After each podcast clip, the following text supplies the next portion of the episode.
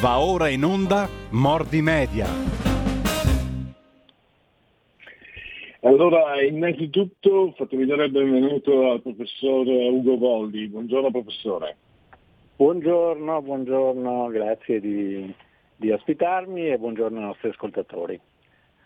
Allora, allora professore, io introdurrei una frase che mi è venuta così al volo, giuro, non l'ho so preparata. Dimmi quanto vendi e ti dirò chi ti legge. sì, eh, oggi, oggi, ci siamo messi d'accordo per parlare di, di, un po' di dati che riguardano la lettura di, di giornali, la lettura, l'accesso a siti web, eccetera. E, è un dato assolutamente fondamentale, dato che la comunicazione, sia la comunicazione giornalistica sia la comunicazione in rete, sono alla base del, del, del, del consenso politico e quindi eh, gli elettori in qualche modo decidono sulla base quello della loro esperienza di vita ma anche di quello che, eh, che ricevono, è molto importante seguire i, eh, i, dati che abbiamo sui giornali. Sono dati parecchi, parecchi dati, parecchio diversi, eh, in parte mh, mm, eh, sondaggi, in parte dati, dati di ricerca eh, più, mh, mm, eh, più, ufficiali, eccetera.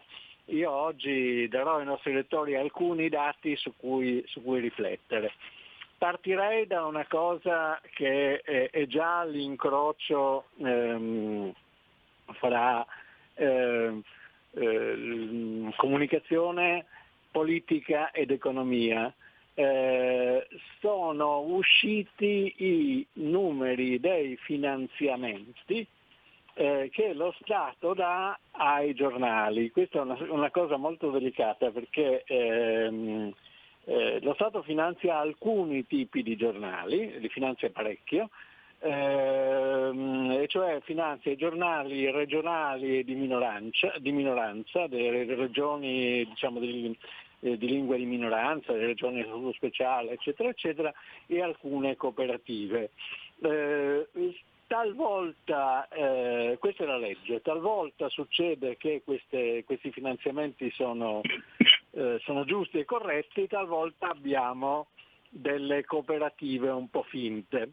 Eh, do dati, vi do alcuni dati perché insomma, è interessante. Allora, chi viene più finanziato dallo Stato nell'ambito dell'editoria è un quotidiano che si stampa a Bolzano e che si chiama Dolomiten, che come dice la parola è in lingua tedesca, e si prende eh, 3 milioni di euro, che non, sono, che non sono assolutamente pochi. Questo perché è minoritario.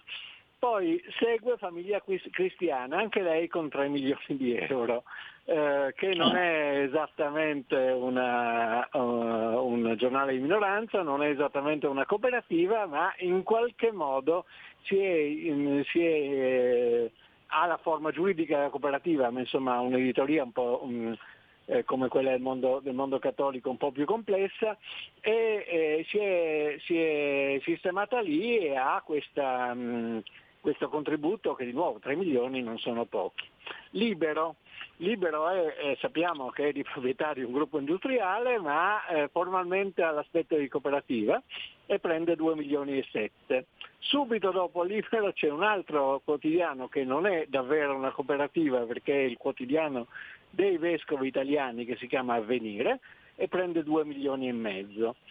Segue Italia Oggi 2 milioni, il Quotidiano del Sud 1 milione e 8, il Manifesto 1 milione e mezzo, il Corriere di Romagna 1 milione e 100, Cronaca qui che è, diciamo, non è esattamente eh, il New York Times 1 milione e 100, il Foglio eh, di cui conosciamo anche lì la, la, proprietà 933, il giornale della minoranza slovena eh, diciamo in Friuli Venezia Giulia che si chiama Primorski Nevnik 800.000 euro, il cittadino che francamente non lo so, non so cosa sia 712.000 euro, Cronache 629, il quotidiano di Sicilia mezzo milione e eh, il Neue Südtiroler Tageszeitung che è un altro giornale eh, dell'Alto Adige in lingua tedesca mezzo milione. Questi sono quelli eh, finanziati abbastanza in maniera importante dallo Stato. È una cosa strana tutto sommato, no? perché,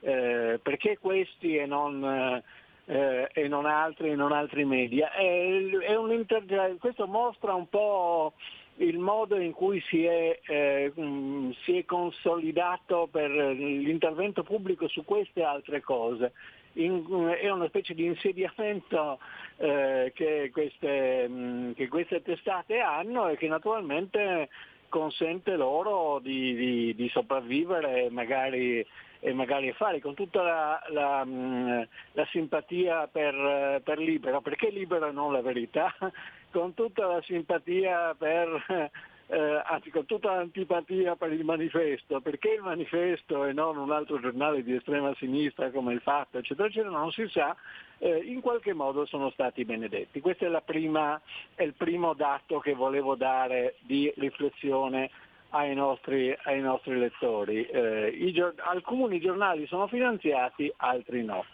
Un altro dato che è uscito di, ehm, eh, di, di recente su cui vale la pena di, di ragionare è quello della tiratura dei quotidiani nel giorno, anzi non la tiratura, la lettura dei quotidiani nel giorno medio, cioè um, quanto, quanto eh, non necessariamente quanto vendono, ma quanto sono letti i quotidiani nel giorno medio, eh, è, è, un dato abbastanza impressionante an, nei, nei, dettagli e anche, e anche complessivamente. Eh, il primo dato, ho, ho, i dati di confronto fra i, ehm, eh, fra i, mm, il 2014 e oggi, cioè di sette anni. Allora, sette anni fa i quotidiani in Italia mh, mm, erano, avevano una lettura media di eh, 20 milioni eh, di, di, di, persone nella, eh, al giorno. Attenzione, non, erano, non, sono quelli che lo comprano, sono quelli che anche al bar lo sfogliano oppure che lo vedono, in, lo vedono gli, gli, scappa di vedere la pagina in, eh, in rete o cose del genere. 20 milioni su 60 con criteri così laschi non è tanto, vuol dire davvero, davvero molto poco. Bene, questi 20 milioni oggi sono 11 milioni, anzi esattamente 11 milioni 680.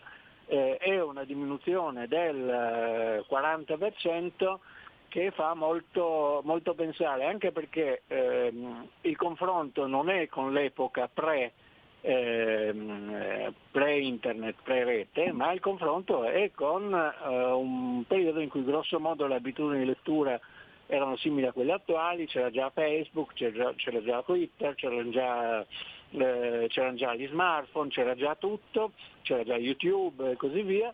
E eh, la, questo dato dimostra che la, eh, eh, la, l'attrazione della, del, della, formula del quotidiano è profondamente, è profondamente diminuita. Eh, e questa, questa, curva continua, eh, continua a scendere. Eh, faccio, mm, faccio una, un, un, unico esempio più concreto, più vicino, i due giornali che sono più importanti in uh, Italia di gran lunga che hanno più uh, lettori degli altri sono il Corriere e Repubblica. Allora nel 2014 mm. sia il Corriere che Repubblica eh, avevano una lettura intorno ai 2 milioni e mezzo ciascuno, eh, e naturalmente non è detto che siano separati, ma insomma eh, tutti e due arrivavano più o meno a questa cifra il Corriere era un po' più su, la Repubblica era un po' più giù, eh, nel 18 erano arrivati a eh, 2 milioni il Corriere e 1 milione e 9 Repubblica, oggi sono a 1 milione e 7 il Corriere e 1 milione e 5 eh, Repubblica. Allora eh, pensate a un qualunque a qualunque negozio, a qualunque panettiere che eh, sette anni fa vendeva eh, 25 pani al giorno e oggi ne vende 15, mm, questa è Repubblica, cioè ha perso eh, buoni eh, due quinti del suo, del, suo, del, del suo, elettorato, cosa che è importante perché non stiamo parlando di vendite che comunque sono molto in ribasso anche perché c'è diciamo, una specie di abitudini alla comunicazione gratuita che ci hanno dato, che ci ha dato la rete, i social, stiamo parlando di lettori, cioè quello che, ehm, che fanno eh, i eh, direttori, quello, il tipo di, di redazioni, eccetera, eccetera, interessa di meno. Questo credo sia un aspetto su cui andrebbe fatto un approfondimento perché non è affatto detto che ehm, eh, che il, il, pubblico si informi di meno.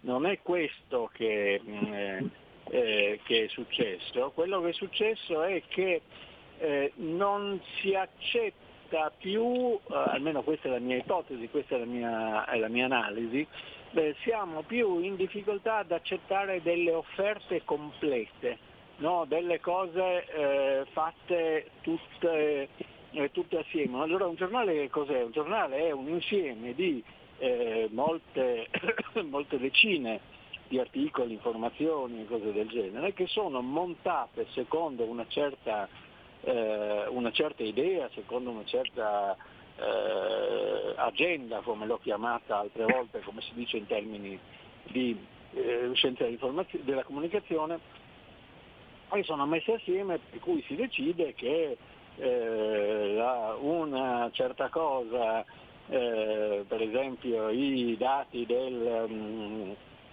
dell'epidemia è più importante di una certa altra, eh, per esempio so, la visita di, del segretario di Stato americano eh, in Italia piuttosto che è meno importante di un'altra cosa come l'ennesima eh, sceneggiata dei, dei 5 Stelle e quindi questa cosa vengono messe in pagina, organizzate secondo una gerarchia e producono una certa narrazione del mondo. No? I giornali raccontano il mondo eh, un, e lo raccontano un po' come eh, in un vecchio libro io ho fatto il paragone del circo, che forse no, c'è una specie di eh, di, di, presentatore che fa venire prima i leoni, poi gli acrobati, poi eh, i clown e cose del genere che si succedono in un, certo, in un certo ordine. Il pubblico si compra tutto quanto, anche se gli interessano solo gli equilibristi, in realtà deve vedere anche le giraffe.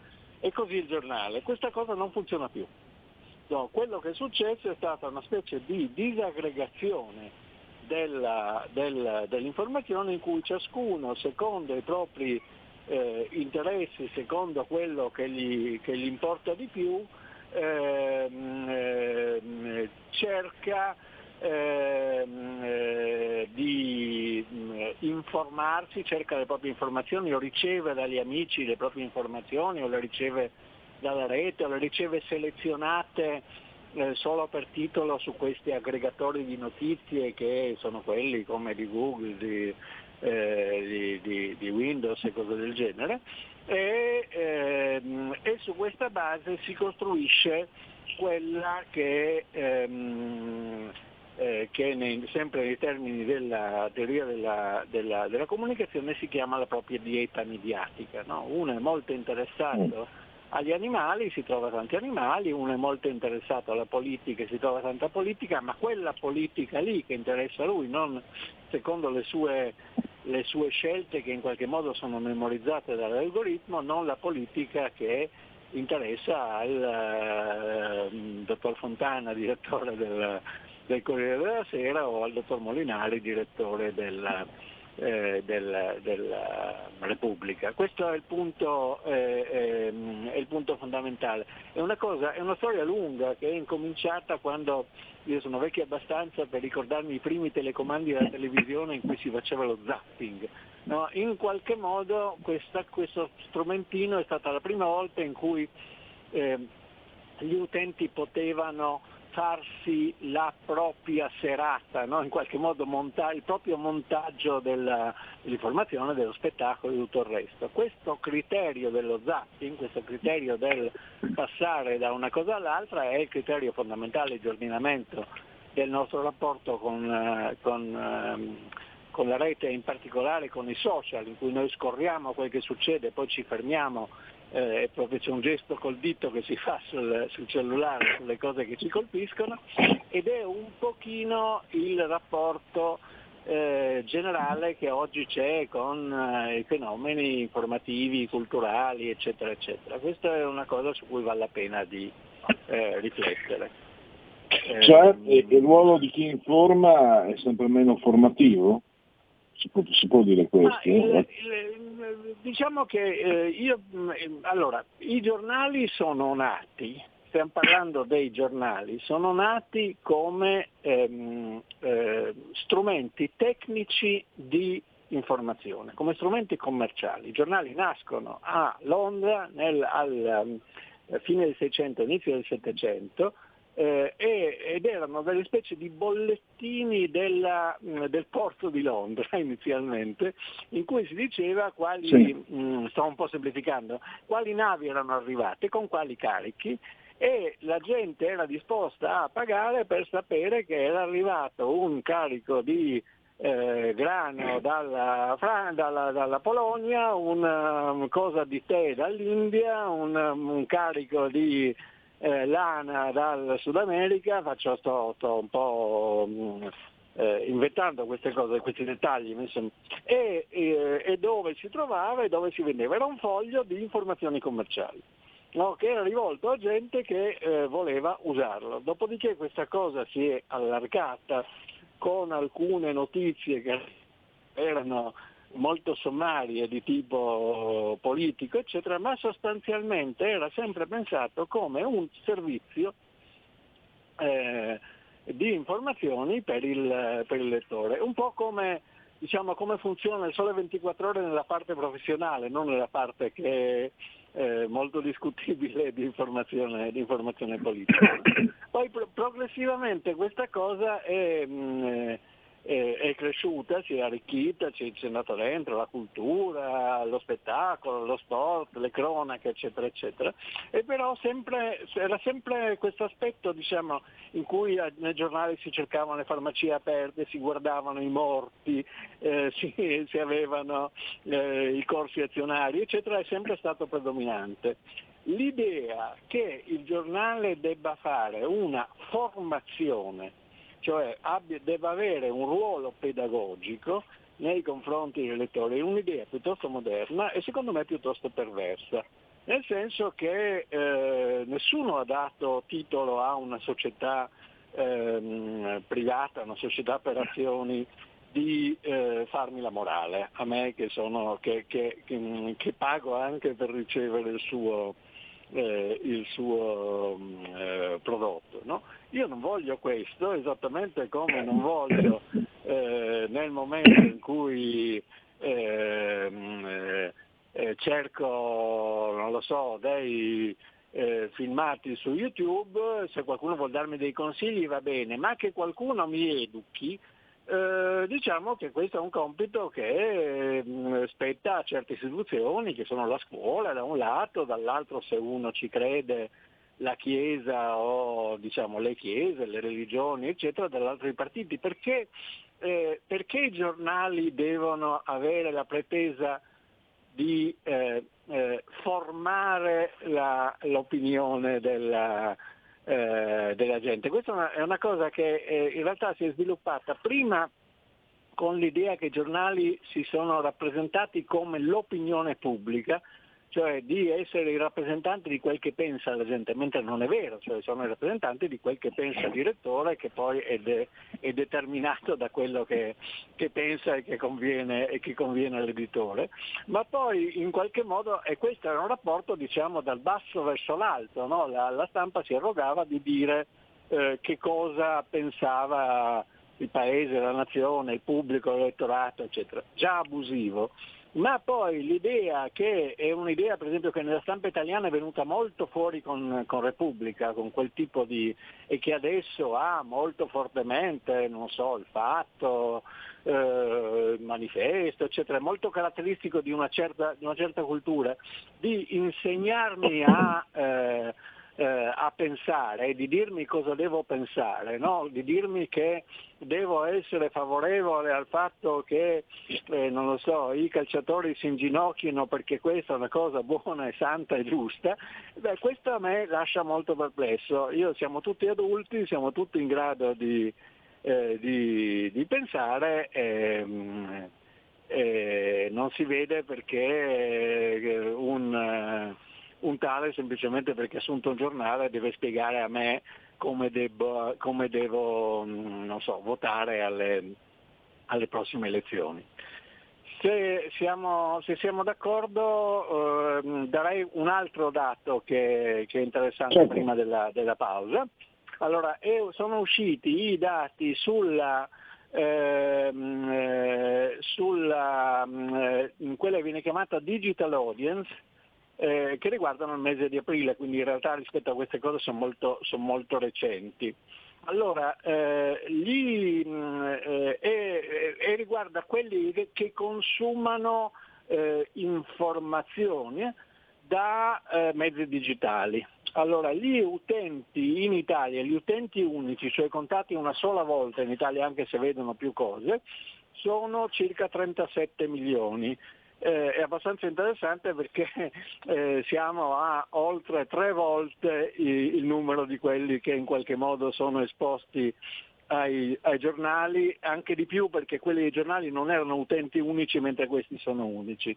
È interessante che di questi utenti unici, di, di questi 37 milioni di utenti unici, ehm, quasi 34 milioni sono eh, collegati, prendono informazioni, prendono spettacolo, prendono filmati, prendono tutto quello che gli pare dal cellulare, dallo smartphone o al massimo dalla, dalla definizione mobile o al massimo dagli, eh, dai tablet che però sono molto giù di moda e ehm, un terzo di questi, cioè circa un po', un po', più di un terzo, cioè circa 14 milioni, eh, mh, eh, si collegano al computer. Quindi abbiamo eh, comunque il fatto che quelli che si collegano dal cellulare sono tre volte quelli dei giornali e, ehm, e, mm, eh, e sono eh, di più, anche parecchio di più, più del doppio rispetto a quelli che si collegano al computer.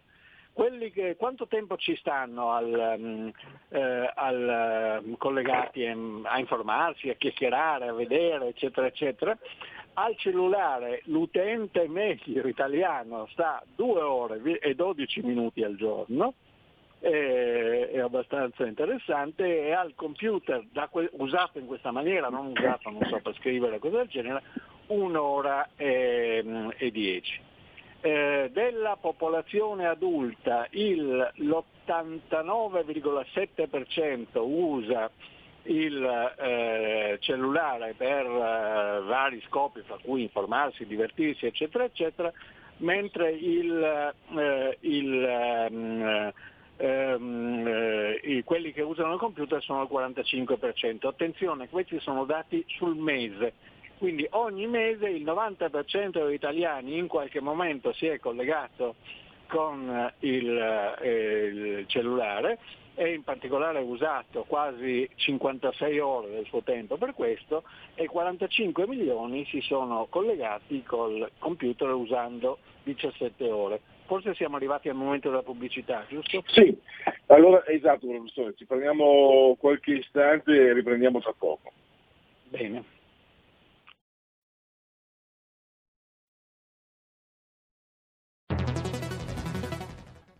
Il futuro appartiene a chi fa squadra.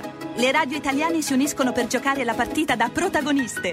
Nasce l'app Radio Player Italia. 140 stazioni in una sola rete. Scegli la tua preferita e ascolta il suono perfetto del digitale. Gratis, senza registrazione, senza interruzioni, compatibile con tutti i device.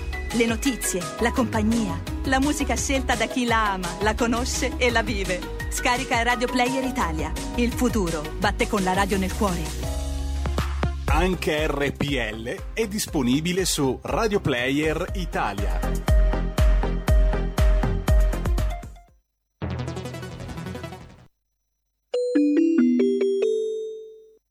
Due per mille alla Lega. Sostieni la Lega con la tua firma. Scrivi il codice D43 sulla tua dichiarazione dei redditi. Assegnare il tuo 2 per 1000 al codice D43, D43, D43 non costa nulla. Aiutaci ad aiutarti. Il tuo supporto è prezioso. Ricorda, D43 per il tuo 2 per 1000 alla Lega di Salvini.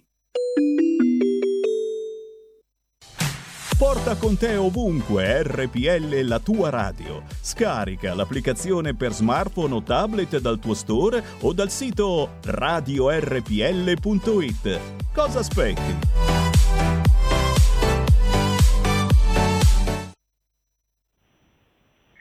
Ecco, riprendiamo, siamo eh, con l'ultima parte di Morti Media e con il professor Ugo Volvi al, um, in, in, collegamento con noi. Professore, volevo girarle una domanda che è arrivata eh, via, via, WhatsApp. Allora, è, è interessante, pertinente per certi aspetti. Sono un edicolante, le persone sono stufe degli inserti Corsera 2 euro per tre giorni la settimana, Repubblica uguale 2 euro e mezzo per tre. Questo cos'è? Un'inflazione, anche questo contribuisce in qualche modo a costituire quell'inflazione che magari ha diversificato eh, la fruizione delle notizie come lei ci ha spiegato con i suoi dati? Ma eh, intanto devo dire mh, mm, quello del mondo edicole è una, quella delle edicole è una situazione molto ancora peggiore dal punto di vista eh, economico di quella dei, mm, dei, giornali. Le nostre città erano piene di edicole, adesso le edicole sono, sono diventate molto poche. Da dieci anni la Federazione della Stampa non ha eh, rinnovato il contratto con le edicole che vanno avanti alla vecchia, alla vecchia eh, maniera, la perdita di, di, di vendite ha colpito molto pesantemente gli edicolanti che avevano una funzione importante, insomma erano, erano una presenza importante in città che eh, si arrangiano eh, vendendo anche altre cose, anche i giornali hanno introdotto questa cosa, cioè eh, hanno aggiunto libri, vari, vari, gadget e cose del genere per cercare di aumentare un po' il fatturato e così, e così gli, gli edicolanti. E uno degli elementi che ha contribuito a questa cosa, a questa, a questa crisi, ma che insieme viene usata per cercare di eh, eh, attutirne gli effetti è, questa, mh, mm, questo gioco dei prezzi che fanno, eh, che fanno i giornali, cui accennava il nostro, il nostro ascoltatore. No? Eh, prezzi con e senza legati, cose, prezzi più alti, prezzi più, più bassi.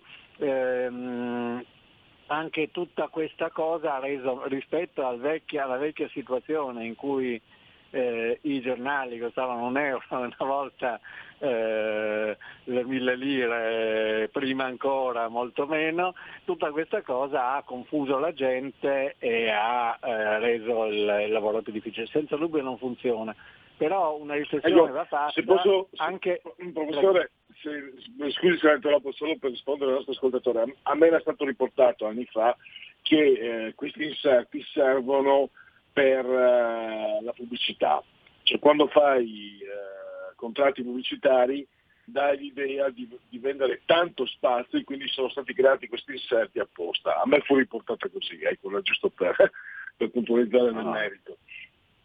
Sì, ma se, senza dubbio è così, cioè, senza dubbio ha ragione lei, questi inserti come i femminili di Repubblica del Corriere o i loro magazine eccetera sono essenzialmente dei contenitori di pubblicità, se uno eh, conta le pagine vede che la maggior parte delle pagine contengono, eh, contengono pubblicità. Il problema è che anche questa cosa funziona, eh, funziona abbastanza, abbastanza poco. eh, una ventina di anni fa, questi, quando inventarono queste cose, erano molto, che erano gratis peraltro, erano molto eh, trendy, tiravano molto, oggi la pubblicità del, del, del, per esempio mh, nel femminile di, di marche di moda, di profumi, eccetera, eccetera, segue altre strade e quindi, e quindi funziona poco. Quindi anche questo è eh, è, un, eh, è, un, è, un, problema sia per gli edicolanti sia per i giornali. Eh, se lei è d'accordo io andrei avanti con i miei dati su internet che sono sì, abbastanza cioè, interessanti. Senz'altro, senz'altro. Allora, eh, un altro dato è questo, la diffusione di internet eh, nel eh, giorno medio è abbastanza omogenea sia ehm, dal punto di vista delle regioni, il massimo è il 66% al eh, nord-ovest, il minimo è il 59% al sud, è abbastanza eh, omogeneo fra eh, uomini, uomini e, e donne, eh, cioè il 64% degli uomini, il 61% delle donne, è abbastanza omogeneo per, eh, per età eh, con eh, il fatto che ehm, c'è un crollo eh, oltre i 64, i 64 anni. Eh, cioè eh, dai 18 ai 24 anni l'80% si collega, dai 25 ai 34 il 78, dai 35 ai 44 l'82, dai 45 ai, 45, ai 54 l'80, ai 55 anni si arriva al 74 e oltre i, 60, i 64 anni si arriva al 66, cioè diciamo un buon 15% eh, in meno dei, del, de, di quelli che, che, si collegano di più, che sono i, eh, diciamo, le persone fra i 35 e i 40 anni. Eh, questo è un, dato, è un dato, interessante che ha a che fare con il modo in cui, eh, in cui mh, eh, si mm, prendono le notizie le varie fasce, eh, fasce Altro dato interessante, quali sono le cose che cercano gli utenti in rete?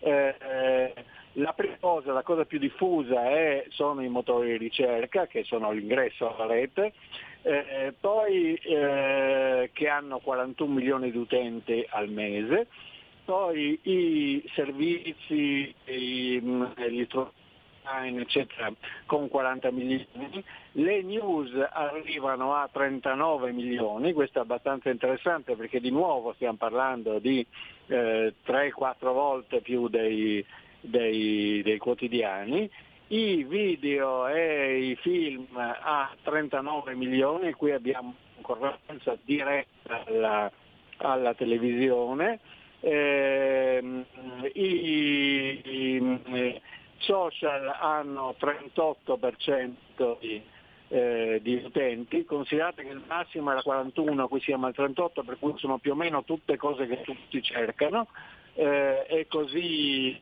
il, um, la messaggeria, quindi WhatsApp e altre cose, 30 prestazioni, eh, eh, eh, le email con 35 e so anche loro con 35. Quindi esiste un'omogeneità che ci dice che mh, mm, eh, sostanzialmente tutti i, eh, eh i, i, mm, i, consumatori di internet cercano, cercano tutto, qualcosina in più eh, le, eh, i motori di ricerca, qualcosina in più in meno, ma sostanzialmente eh, l'aspetto interessante è che è un po' molto distribuito. Abbiamo ancora 5 minuti, credo. Eh, sì. le, eh, una, eh, l'ultima cosa che vi dico è una ricerca fatta dall'International Journal of Press Politics, cioè giornale internazionale di stampa politica, eccetera, in 17 paesi europei e qui abbiamo una valutazione di tipo qualitativo che mi sembra, che mi sembra interessante, quali sono i lettori i tipi di lettori di news eh, in rete. Allora, eh, le, le, ci sono cinque categorie. sono i lettori minimalisti, i, eh, eh, quelli che usano i social media, i tradizionalisti, i mercatori e gli iperconsumatori. Allora, i minimalisti che hanno il 17% sono un po' ecologisti della, della rete, consumano raramente notizie, utilizzano pochissimi mezzi di comunicazione o piattaforme, sono quelli anche poco politicamente ute- ehm, interessati eh, che mh, prendono notizie intorno a loro, sono il 17% quelli che vengono chiamati qui gli hippie sono il 22%, si informano principalmente attraverso i social media e consumano poche altre informazioni e di solito prendono notizie attraverso Facebook, Twitter o, o Instagram. Sono più giovani e hanno poca fiducia nei, nei media. I tra- tradizionalisti o conservatori preferiscono le fonti di, media, di notizie tradizionali, anche il servizio pubblico, sono il 19%, guardano più la TV dei due profili precedenti e utilizzano anche giornali e radio tradizionali. Questo è il nucleo che consuma, eh, che consuma i giornali. Sono più anziani, più istruiti, politicamente interessati e hanno fiducia nei media. Poi ci sono 32% che vengono chiamati ricercatori di notizie online o gli Indiana Jones come dicono questi studiosi, sono esposti alle notizie, tendono a utilizzare attivamente varie fonti di informazioni per, eh, piattaforme online, sono per lo più donne, hanno, molto, hanno, un grande repertorio di mezzi di informazione, molti tipi di ehm, eh, eh, di, di, siti cui accedono generi diversi, diversi tipi di, di, media e cercano idee simili alle loro. Questi ricercatori Indiana Jones sono il pubblico diciamo, più interessante dal punto di vista di una politica eh, alternativa come, come quella che interessa a noi. Infine vi sono i maratonetti che sono al 10%, che sono eh, che utilizzano abbondantemente tutti i tipi di canali di notizie, tutte le piattaforme, eh, usano 6 o 7 giornali, eh, testate giornalistiche e più di 3 piattaforme social per seguire le notizie negli ultimi 30 giorni. Sono anche politicamente interessati e fiduciosi nei confronti dei media, sono il 10%.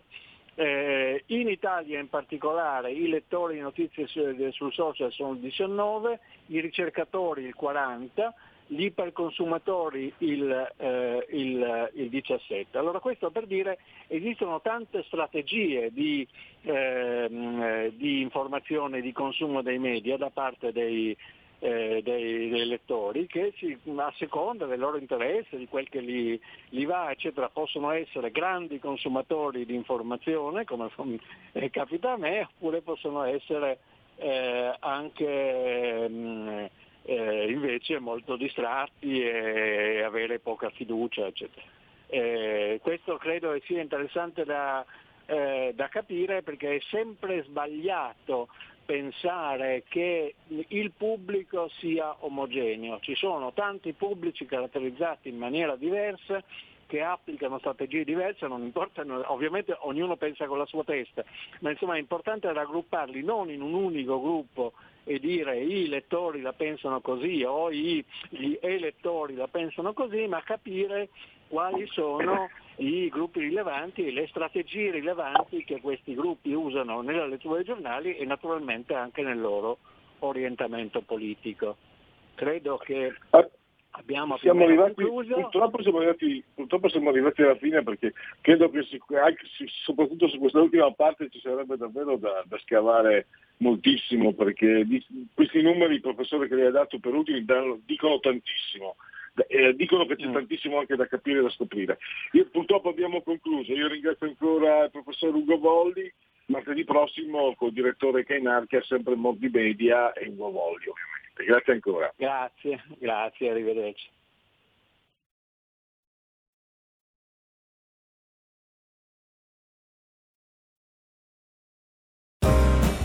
Avete ascoltato Mordi Media. Siamo liberi, siamo una radio libera. Segnati il numero del conto corrente postale per sostenere RPL 3767 1294 intestato a RPL via Bellerio 41 20161 Milano. Diventa nostro editore. Sostieni la libertà. Da oggi la tua radio è ascoltabile anche con la televisione in digitale. Sul telecomando della televisione digitale o del tuo ricevitore digitale puoi scegliere se vedere la TV o ascoltare la radio. Risintonizza i canali radio e troverai anche RPL, canale 740. La tua radio. In 30 anni di attività ho avuto modo di vedere le cose più strane. Ho affrontato zombie, vampiri, licantropi, mutanti e spietati assassini. Ho vissuto le storie più assurde e le avventure più bizzarre. Ma la storia più incredibile di tutte è quella che sto per raccontarvi. E questa è la mia storia. Ascoltate Movie Time con Vincent. Ogni sabato dalle ore 16. Va ora in onda dopo la rassegna stampa. Le note a margine politicamente scorrette di Daniele Capezzone. Ecco, eh, credo che Daniele Capezzone sia già in collegamento, lo saluto e lo ringrazio. Benvenuto Daniele. Buongiorno, buona mattina. E ti passo subito la parola, insomma, hai visto su tutti i giornali tiene banco questo scontro tra il Beppi contro, no? tra Giuseppe Conte e Beppe Grillo, ti dico che sinceramente sono tornato indietro di 47 anni eh, la sfida a Foreman a Kinshasa nel 1974. Era da quella volta che un duello tra due contendenti non suscitava tanta te- attenzione tra i media. E tu cosa ne dici? Eh, con la differenza che quelli erano pugni veri, diciamo, e qui siamo ancora in una fase ehm, in cui l'unica cosa che si capisce è il narcisismo dei due contendenti, ma la discussione è del tutto condominiale su chi comanda, su chi ha le chiavi di casa, eccetera, ma non c'è nulla, nulla, nulla che riguardi i cittadini, idee, programmi, eh, progetti per il paese. Diciamolo chiaramente, al di là della fuffa che raccontano, la sostanza è chi è proprietario del simbolo, chi gestisce la cassa, chi fa le liste la prossima volta, chi fa le nomine, tutta roba da vecchia politica neanche troppo bene riverniciata. Però chiederti, non è stato, secondo te, io dico addirittura grossolano, il tentativo da parte di, di Conte di sfilare il partito a, a Beppe Grillo, perché anche solo l'idea, lo chiedo a te Daniele, l'idea che eh, Grillo esca ma che da fuori cominci a bombardare come ha sempre saputo fare lui, battute su battute eccetera eccetera, non, è, non sarebbe stato comunque comodo averlo contro fuori. E non, non, mi sembra che ci sia stata alcuna pratica di, di avvicinamento, di, di, di patteggiamento, di, trovare un, una piattaforma comune.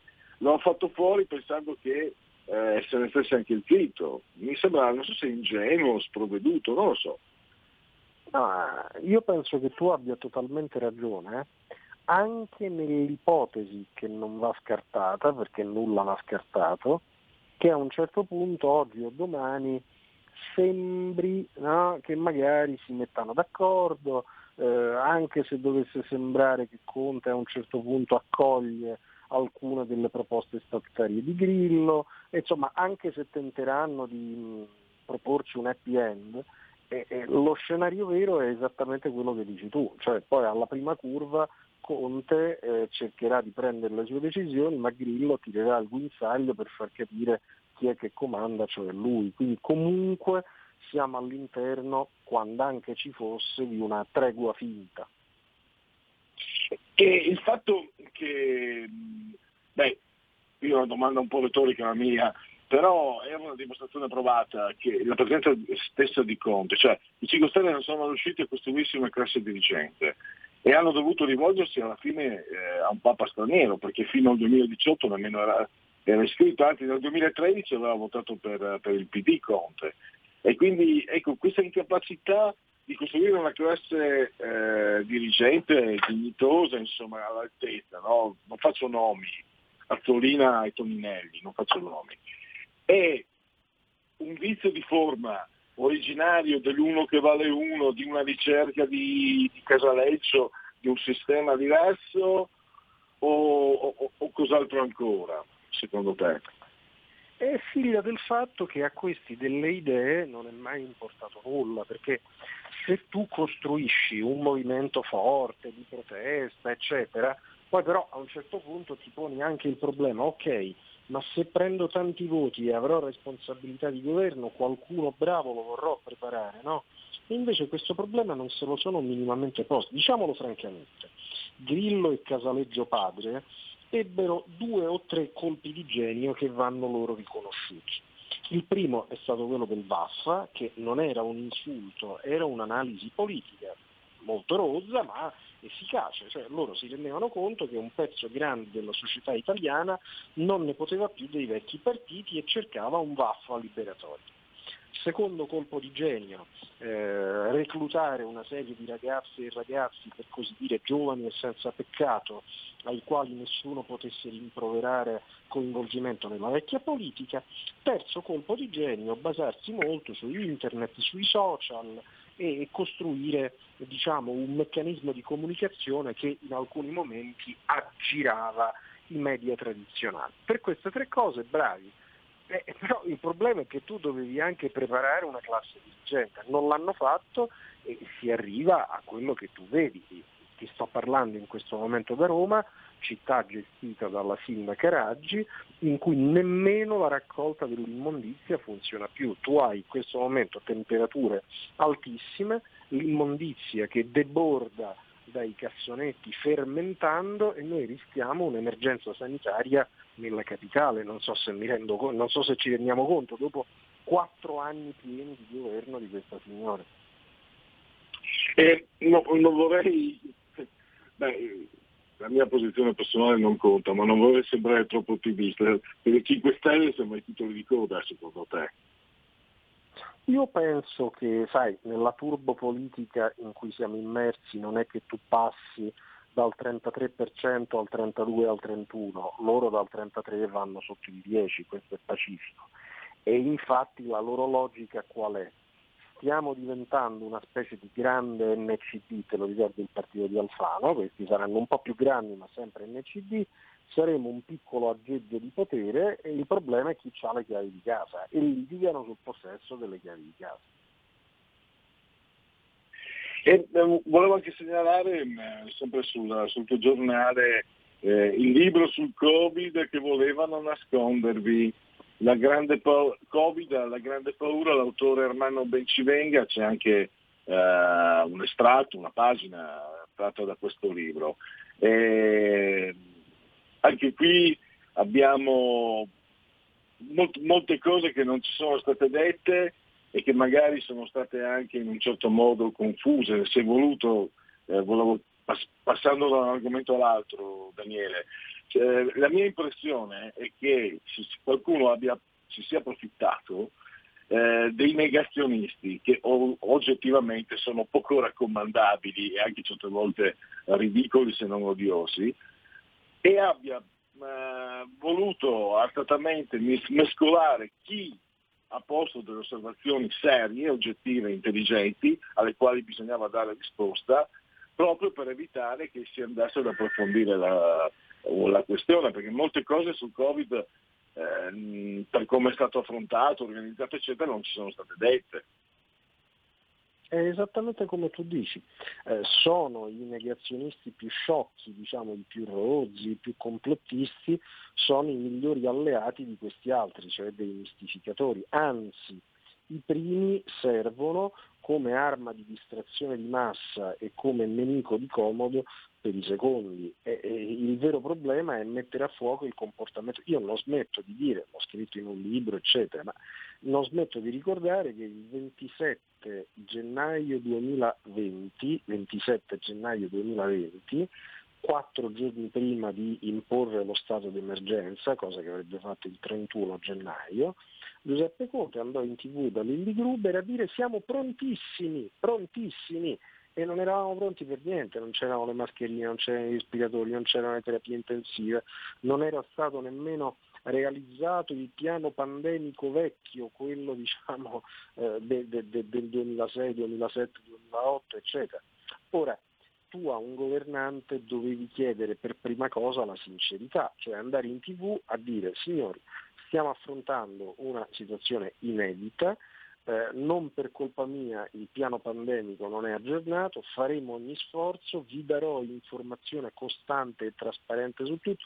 Invece hanno fatto il contrario, hanno raccontato che era tutto a posto e invece un pezzo alla volta abbiamo scoperto che niente era a posto e la loro unica, si fa per dire, strategia è stata rinchiuderci per un anno e mezzo. C'è un altro spunto che prendo sempre dalla verità, allora il 13 luglio si vota sul decreto ZAN. Eh, Letta ha rifiutato un confronto con Salvini, quindi si va al voto. Al Senato c'è lo scrutinio segreto, quindi i numeri potrebbero essere pericolosi.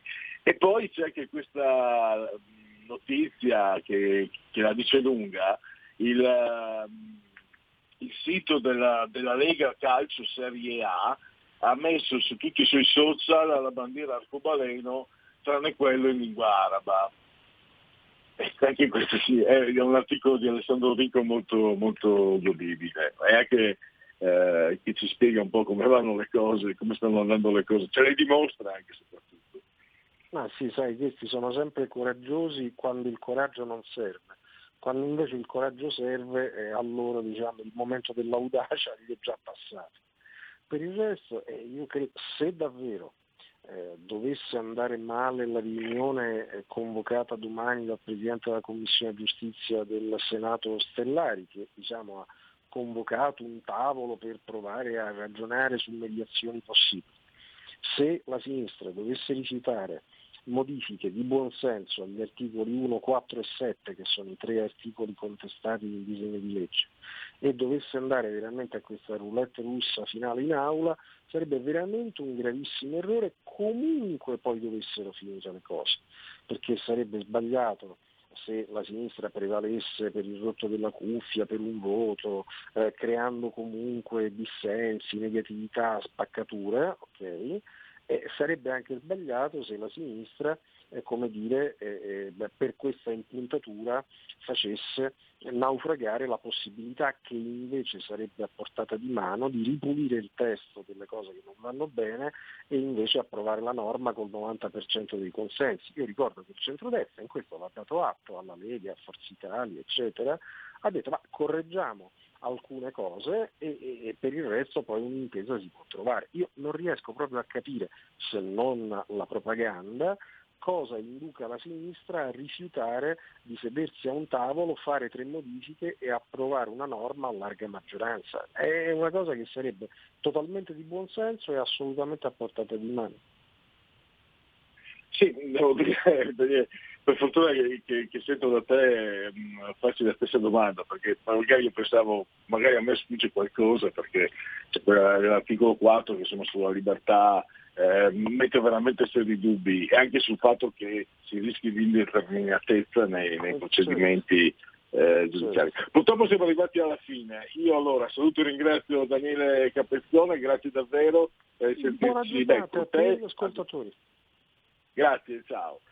Io chiudo, ringrazio Roberto Colombo assiso solamente sul tono di comando in regia tecnica, sta arrivando, eh, lo sento, guardate che arriva, eh, arriva zoom, boom, boom, boom, boom, 90 minuti e mezzo ai fatti con Antonino Danna e quindi grazie a chi è rimasto all'ascolto, buon proseguimento a tutti, sempre su RPL.